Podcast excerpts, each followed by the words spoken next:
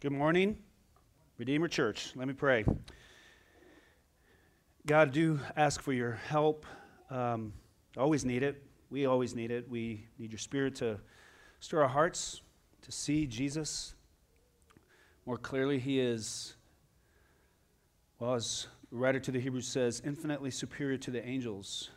And that is our hearts are small, our minds are small, and so I pray that your spirit would stir and kindle us to, to see, to catch a vision for Jesus' glory, and to be transformed, to, to worship God, to live out of that. So help me be helpful. Amen. We are continuing in our series in the book of Hebrews called Out of the Shadows. This idea is that Jesus is the substance, He's the real deal, and everything else is a shadow, and God is calling us out of that. Now, it doesn't mean we're leaving, right? Think of this Jesus also tells us to be in the world, but not of the world, right? So we're living in this world that points to Christ, it is the shadows, and we're going to be here living and loving and sharing and giving and preaching, but it's not to be our foundation. That's the idea. Jesus is our hope, that our hope is in the shadows, and the hope needs to transfer into Christ where he becomes the center. So I want to ask you that. To what extent do you feel like Jesus is the center of your life? Your thoughts, your heart, your passions, your practices? And for some of you, maybe that's something that's new to you. I can tell you that several years ago now, um, about three years after I got saved, Aubrey's sister, my wife's sister, sent a book to me that changed my life. The book was called Don't Waste Your Life. And I often joke it's kind of insulting, right? Like, hey, I found this book. It's called How Not to Be a Dork. Thought of you. It's like, you are wasting your life.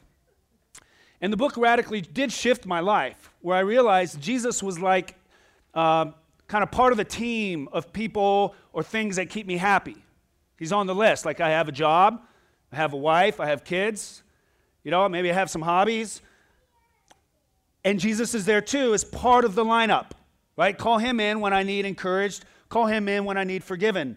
What this book did was it raised Jesus Christ so high and made me realize some of the things that are in the book of Hebrews here, like he sustains the universe with the word of his power. All things were made through him, to him, and for him. Gosh, he is the beginning and the end. He is the Alpha and the Omega. And it became this radical reorientation where I was like, he's not just part of life, he invades all of life. So, what does that mean then? How do I parent? How do I preach? How do I work? How do I respond to the government? How do I respond to my work when they're bringing things that I disagree with? What do I do with my words? How do I use my words? My money. Jesus invades all of that and has something to say and something to give and be for us. And for me, that was a radical reorientation. And I can tell you that it's hard to stay there, right? I remember those days, and I'm, I'm still sold on Jesus, but I can tell you that the fight is, I can drift. And we'll get to this in the book of Hebrews. One of the common themes in the book of Hebrews is don't drift. Be careful lest you drift. And I can feel that pull back to the shadows. So maybe you've never had that initial experience, and I pray that the book of Hebrews is helpful for you in that, that you see Jesus in a whole new light, because this lifts up Christ high. Yes, we love the humanity of Jesus, and He's there with us, and He knows, and Hebrews gets into that, that he's, He understands our suffering and our temptations.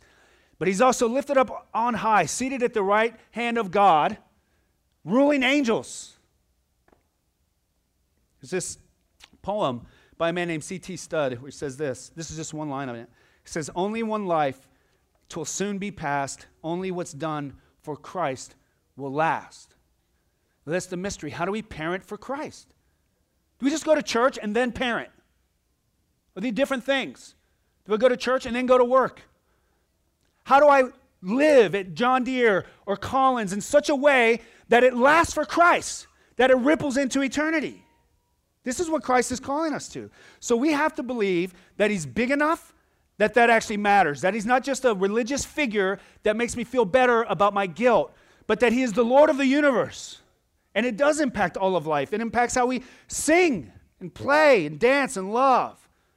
So, we're going to talk today about Jesus being much more superior to the angels. This is one of the ways he's superior. Right? And Hebrews is just going to, it's a big long argument about Jesus' superiority to everything, his substance.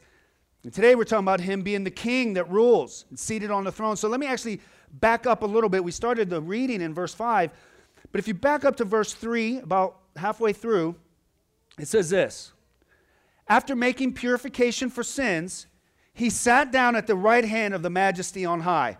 So Jesus made purifications for sins. That's his work on the cross. We'll come back to that. After doing that, he sat down at the right hand of the majesty on high. So he's seated at the right hand of the Father, and he's ruling He's reigning, He's alive, and He's higher than the angels. And so, what you're going to get is this idea in here that whoever wrote this book is saying, I need you to know Jesus is higher than the angels.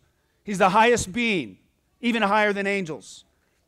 I wanted to do some work today on this idea of Jesus being the center of all of Scripture. I'm not going to have time, I'm going to have to punt on it. But let me just sum it up this way. When you read the Old Testament, it's left wanting. Every prophet, every king, every ruler leaves you wanting. Every rule, every sacrifice, every journey, the land, the promises, they're all left wanting.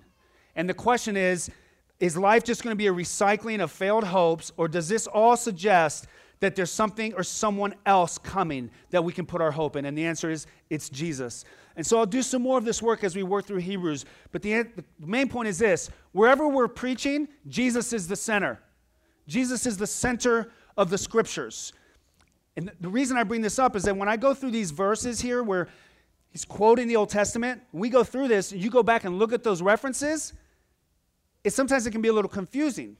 For example, Psalm 2, the verse quoted here, it's talking about David. Right? So when you look at verse 5, it says, you are my son, today I have begotten you. You go back to Psalm 2 and it's talking about David. But the book of Hebrews is saying it's talking about Jesus. There's other verses that seem to be talking about Solomon. And then the book, the writer of Hebrews says they're talking about Jesus. Deuteronomy 32, which is quoted here, is talking about God. Zoom in on this verse, verse 6. says this Let all God's angels worship him. That's from Deuteronomy 32 where Moses is praising God and saying, Let all God's angels worship God. And now this guy is saying that's about Jesus. So there's a lot, I can share a lot of resources. You can spend years resource, researching this and learning how to do it. And, but here's what we just need to know Jesus is God. He's the center of the universe. The Bible's about him. The universe is about him. The Old Testament's about him. Every verse whispers his name, and the more you see it, every verse shouts his name. He is the center. All right? So that's all I'm going to say about that, but this will come up over and over again in the book of Hebrews. So let's talk about this King Jesus. He's being compared to angels. So, what is an angel? It's a spiritual being created by God before he even created the world. So, many of you remember we did the Acts of War series, or we dipped into the book called The Unseen Realm, and it gets into these spiritual beings, right? Um, what, what's called the divine council or the sons of God. Right? They're called the sons of God in many passages in the scriptures. And what are they? They're the spiritual beings through which God rules the world. Right? The principalities and powers are often referred to. The sons of God, and that includes unfallen angels and fallen angels, demons, and Satan himself is a fallen angel. And this author comes out and says, I need you to know something. Jesus is, is better than the angels. But why bring that up? Some people suspect that maybe the Hebrews were being tempted to worship angels, and I don't think so. Because these are pretty faithful, kind of Jewish type people. Their temptation is go back to the Old Testament and kind of leave Jesus and go back to the Old Covenant. I don't think they're worshiping angels, but what they have is a high view of angels because they understand. For us, we kind of relegate angels to the side. Right? How often do you think about angels? They're here. Verse 14 says, They are ministering spirits sent out to serve for the sake of all those who are to inherit salvation. That's you. Christian, you are those who are to inherit salvation. That means angels are ministering spirits sent out to serve. They're serving you, they're following you around. We hardly think about it, which is why when we open up a book like The Unseen Realm by Michael Heiser and we go, This is insane. What's going on? The Hebrews back then would have been like, Of course. Sons of God, created beings, spiritual beings. They have a high view of them. So let me ask you this Just picture an angel right now. Just imagine, what, what do they look like? So at worst, you thought of like a little naked baby on a cloud or something like that. But maybe you pictured, um, I forget, I have this book, it's called the Dore Book of Bible Illustrations, I believe. It's kind of all this great artwork from Bible stories. And the angels there, they're kind of like, they will wear white robes and they may have wings, but other than that, just kind of look like dudes. Right? It's like, well, it's a dude with a robe. It's a dude in a robe.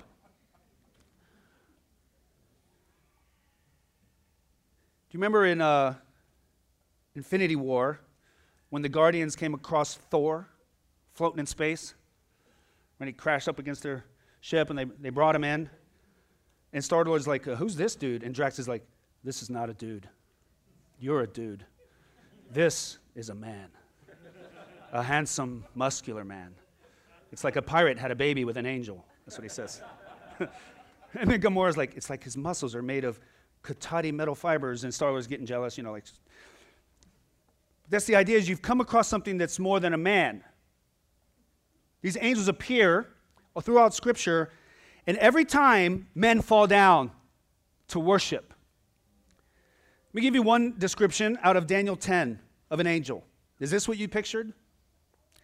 And this isn't going to do it justice, even though it's the Word of God, right? Because actually seeing it would be something.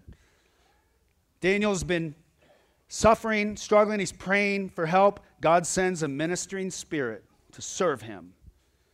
I lifted up my eyes and looked, says Daniel, and behold, a man clothed in linen. Okay, so far so good, right? Man in a robe. Okay. With a belt of fine gold around his waist his body was like beryl. Had to look that up. It's like an emerald. Oh, right? Cotati metal fibers. His body was like emerald. His face like the appearance of lightning. His eyes like flaming torches. His arms and legs like the gleam of burnished bronze. And the sounds of his words like the sound of a multitude. So, us singing here, this morning, nothing. The angel speaks the sound of a multitude. This is an angel. Jesus made them. He made them. He is infinitely higher. Verse 14, right? They're ministering spirits sent out to serve. And you can go read the book of Daniel, chapter 10, and you can hear how this angel's, I mean, Daniel's faint. He can't hardly talk, and the angel's ministering to him. And get an idea of kind of how that works. But they are ministering spirits sent out to serve. Okay, who's doing the sending? The answer is Jesus. They serve him. He made them, they serve him. Yes, the Hebrews have a high view of angelology, and these are incredibly powerful beings that run the nations under the, under the direction of God. And there's a risk here that they may think that Jesus might just be like one of them because the angels helped deliver the word of God. And Jesus came to bring the word of God. Maybe he's just an angel like them. And he's saying, no, no, no, no. And then he's going to go make arguments here. Watch this. Let's go back to verse three and a half. After making purification for sins, he, Jesus, sat down at the right hand of the majesty on high, having become as much superior to the angels as the name he has inherited is more excellent than theirs. And he says, well, let's look at what God says about Jesus versus what God says about angels. For to which of the angels did God ever say, You are my son, today I have begotten you? Now, there's a sense in where all the angels are the sons of God. We call them that, right? The sons of God. All believers, whoever believe, are granted the right to be called the sons of God. But there's the uniqueness of Jesus Christ, eternally begotten. He sent his one and only son. Well, is he his one and only son or not? Yes, in that sense. We are adopted, right? Even the angels were created. The Christ is uncreated, eternally begotten Son. He's a unique Son. And this language, you are my Son, today I've begotten you, that's enthronement language. That's what God said to David when he gave him the throne. You are my Son, today I've begotten you. But guess what? David failed, and it leaves you hoping is there an actual Son? Is there an actual king that can actually reign? Is there a king that won't betray his bride? Is there a king that won't lie, cheat, and steal like David did? And the answer is yes, which is why Christ comes to fulfill that. And he is the Son, he is seated on the throne. Or again, he continues, To which of the angels did he ever say, I will to him be a father, and he shall to me be a son? There is a uniqueness in Christ, in the personhood of Christ, the direct, eternal, joyful communion with the Father. Everything else came after that. The angels came after that. We came after that. The earth came after that. In all of history, in all of eternity beyond prehistory, right? Outside of time, there's the Father and the Son having a unique, loving, joyful relationship. Jesus is higher than the angels. And again, verse 6 when he brings the firstborn into the world, he says, Let all God's angels worship him. So here's the relationship between Jesus and the angels. The angels worship him. You're only supposed to worship one being. Who's that? God. He's saying Jesus is God. He is the radiance of the glory of God and an exact representation of his nature. He is God made visible, God manifest. Verse 7 of the angels, he says, He makes his angels winds and his ministers a flame of fire. That's pretty good. You know, that's not a bad. Imagine that was your job description. I'm a flame of fire. Like, that's pretty good. But it's not Jesus' job description, which is the angels worship me. Those flames of fire, they worship me. They worship me. But of the Son, verse 8, he says, Your throne, O God, he's calling him God, is forever and ever, right? That's that uncreated, unlike the angels which were created. His throne is forever and ever. The scepter of uprightness is the scepter of your kingdom. You have loved righteousness and hated wickedness. Therefore, God, your God, has anointed you with the oil of gladness beyond your companions. You could probably spend a long time just in that passage, but the idea here is that he reigns forever in uprightness and holiness. This is language that's attributable, attributable to God only.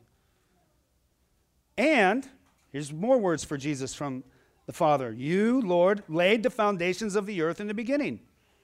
Right? We come back to this idea that Jesus created the world. You get it? Here's the main point He's higher than the angels. Angels are incredible, angels are unbelievable. We would fall down and be tempted to worship if we saw one. And they would say, No, get up. We're all to worship him. He's enthroned, he's the king. The heavens are just the work of your hands, right? The heavens are like a garment. 11, they will perish, but you remain. They will wear out like a garment. And it's hard for us to imagine that because we're so short lived, right? But how could the heavens be like a garment? And we talk about Jesus coming and rending the skies. Now go back to Hebrews, the first sermon in Hebrews, where he's the substance and he upholds all these things with the power of his word. There's shadow. He can undo it with the word, he can tear it like a garment. These are not the role, this is not the role of angels. This is Christ. Verse 12, like a robe, you will roll them up. Like a garment, they will be changed. But you, Jesus, are the same, and your years will have no end.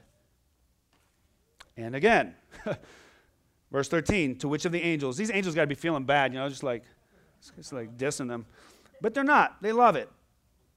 To which of the angels has he ever said, Sit at my right hand? So the angels have a role, and they're used by God, and he reigns through them, but they don't sit at the right hand of the Father. They're in the throne room on their knees. On their knees. And Jesus is seated, ruling, reigning. And again, verse 14, they are ministering spirits. So I do want to encourage us to know that, that we do have ministering spirits. And it's part of how God runs this and cares for us and encourages us and gives us faith. But they all serve Jesus, they're sent by Him. He's ordering the whole thing, right? So He is seated on the throne.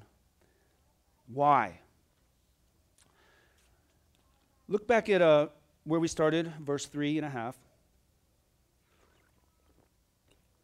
It says this After making purification for sins, he sat down at the right hand of the majesty on high.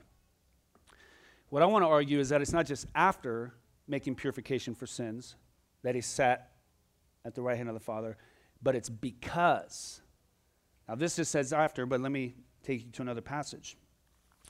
This is Philippians 2. There's another one in Hebrews that describes this, but I couldn't find it this morning. Philippians 2, familiar passage. Jesus did not consider equality with God a thing to be grasped, but humbled himself, right? Familiar with this passage? It says this Being found in human form, he humbled himself by becoming obedient to the point of death, even death on a cross. He went to the cross and made purification for sins. He humbled himself, becoming obe- obedient to the point of death, even death on a cross. Therefore, God has highly exalted him. Jesus is exalted because Jesus was humiliated. Jesus rules, sits at the right hand of God because he made purification for sins. He is highly exalted because, because he was highly humiliated. Right? The path to exaltation is humiliation. Right? Whoever desires to, whoever humbles himself will be exalted, right? But whoever exalts himself will be humbled. The path to exaltation is humiliation. It's because he made purification for sin. It's because he gave his life for us. Let's go back to Thor. False god, right? But even the false gods are a shadow, right? So I'm not up to my mythology. I don't really know the story of Thor. I just get my mythology from Marvel, like most of you do. But I actually just rewatched Thor 1 with my daughter. And if you remember, most of you, many of you have seen this. Thor is like, he's young, upcoming, you know, heir to the throne. He's just brash and proud. He's foolish, makes foolish decisions, you know, leads a war on, outside of his father's authority. His father exiles him, right? He's cast down to earth and stripped of all his powers, basically. And because he was exalting himself. And so his father humbled him, right? So then what happens in, you know, in, in Asgard is his brother Loki takes over and he hates Thor. And so he sends this destroyer, this robot to destroy Thor. And, you know, killing all these people. And Thor realizes, I have to give myself or he's going to kill all these people. And so there's this moment where he humbles himself and he just goes and offers himself to the destroyer. The destroyer kills him. He dies. And then in that death, because he humbled himself, the powers that be granted him new life, restored his powers, and he woke up and destroyed the destroyer, right? Now, why is that a great story? Why do they write that in the movies? Because it's a shadow. It's a shadow. It's a tr- is that true? Marvel writers? Like, you think about this. Is that actually true? Is this just some nonsense? Like, is it true that the path to glory is in the dirt? Is it true that the way to the throne is through the cross? Is it truth? And it is truth. That's why it's in every story and why we love it.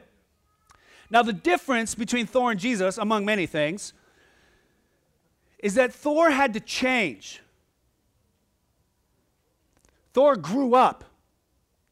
Jesus was just revealed. Right? He didn't start off brash and harsh and sinful and proud. Jesus, eternally begotten forever in the image of God, is the essence of love and humility and self sacrifice. And the earth is his stage to make that visible. Right? And now, when that's made visible, right? And it's manifested, as Philippians 2 describes, that he humbled himself and became obedient to the point of death, even death on a cross. It's revealed who he is and his right to sit at the right hand of God and inherit the throne. It's who he's always been. These are things that Peter says are things into which angels long to look. This is the truth, right? I know it. I see it here. I see it in my life. I see it in the, in the movies, and then I resist it. Gosh. Paul, Peter says these are things in which angels long to look. We need to look at this. What does that mean that the path to glory is through the cross? And what does that mean for us? Let me tell you a story. The other day I was driving. I'm a fairly aggressive driver. Some of you know that. Um, I usually like to take the outside lane, like where most people aren't, and then like get in front, you know. I like to be in front. I like to exalt myself, you know. Like. So I'm out there, I'm in this left lane that's to merge, and I see this Golf GTI, you know those little cute little cars back there, and I'm like, all right, we got room. I'll just I'll just merge over. This guy goes, he punched it and pulled up next to me, right, and took the spot to the point where like I either got to run off the road or I got to back up and yield, which is what I did. But I was offended. I'm not kidding. I was inordinately, inordinately offended. It took me back to like high school days when I was like, I'm to follow this guy and we're to have a talk. I literally thought that. I'm like, what are you doing? Like, you're 50 year old pastor, like. But what happened was my ego was uh, offended. Why? Is it because I have such a big ego? No, it's because it's so small. It fits in a Volkswagen GTI. He was driving off with it.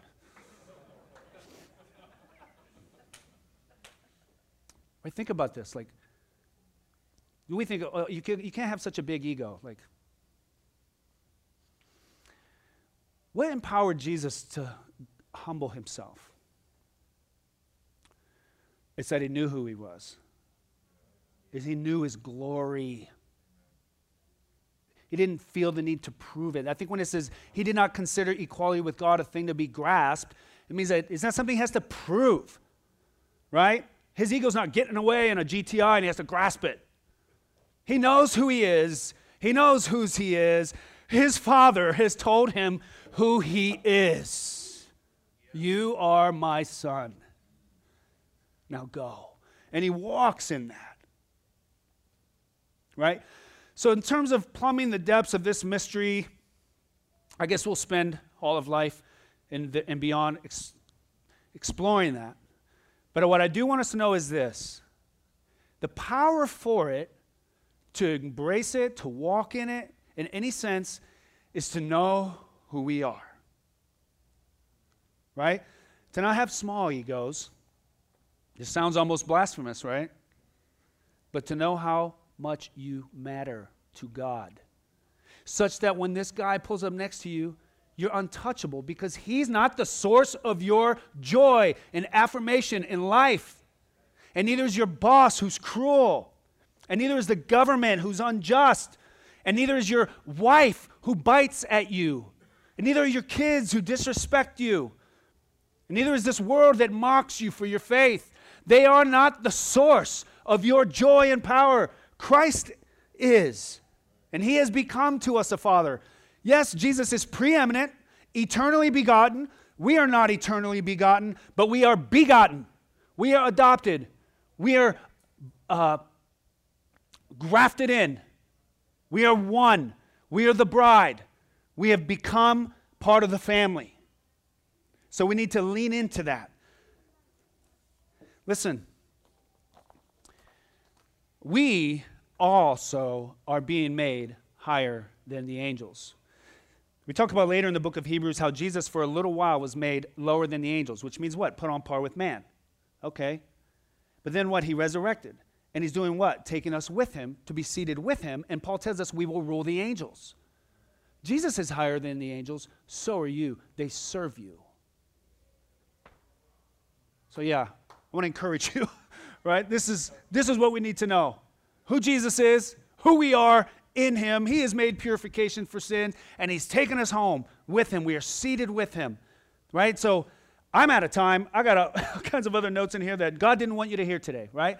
So I'm going to pray. I'm going to invite the response team up, and we are going to worship Jesus, right? Let all the angels worship him. Let all heaven and earth worship him. Let the sons worship him. We were made to worship something someone much bigger, much greater. Let him captivate your heart and imagination. That's the reason I think these Marvel movies are so popular is that they are tapping into our need for a super story. Right? And I'm telling you, we've got one. So let's worship Jesus. There'll also be an opportunity to give. Made that really easy. You can just do that through your phone on text. Um, it's an opportunity to respond to who God is, what He's done through this church, through Jesus, and to support the mission. So thank you for that. If you have questions about that, I'd love to talk to you. If you believe God has revealed something to you for the church, a word, a prophecy, something that He wants Redeemer Church to know, that He's spoken to you, I would ask that you submit that to Glenn um, here in Cedar Rapids and the MC in Cedar Falls. And we're going to take communion. Right? So this is a time to come and remember, right, the path. You keep coming back to this. Why did Jesus choose this as the way to remember him? Why didn't he give you like a little cave with a stone and say, roll this away every Sunday to remember me? I mean, he did resurrect, and it matters. It's part of the gospel. But he but here's the thing. I just think that's a, that's a, that's easy to desire. Victory. The cave bursting forth, right? The stone rolled away. Everybody wants that. Nobody wants the cross. And he wants us to know that that's the way to it. Yes, life. Yes, joy. Yes, victory. It comes through the cross. Look to me. I got that after I made purification for sins. So follow me, take up your cross and follow me. Remember this. Long to look into this. So, this is one of the ways we look into it, right? Angels long to look into this. This is one way. We take the bread, we take the cup, and we look into this mystery. This mystery that he humbled himself so that he would be exalted, right? Jesus teaching his disciples about this the night before he was crucified, took the bread, and when he had given thanks, he broke it and gave it to them, saying, This is my body, which is given for you. Do this in remembrance of me. And likewise, the cup after they had eaten, saying, This cup that is poured out for you is the new covenant in my blood. So let's come look into these things. God, we love you, and we are in awe of the way you are. So draw us into that, give us spiritual insight and understanding Give us strength with all the saints to comprehend the height and breadth and depth of love that is in your Son Jesus. Amen.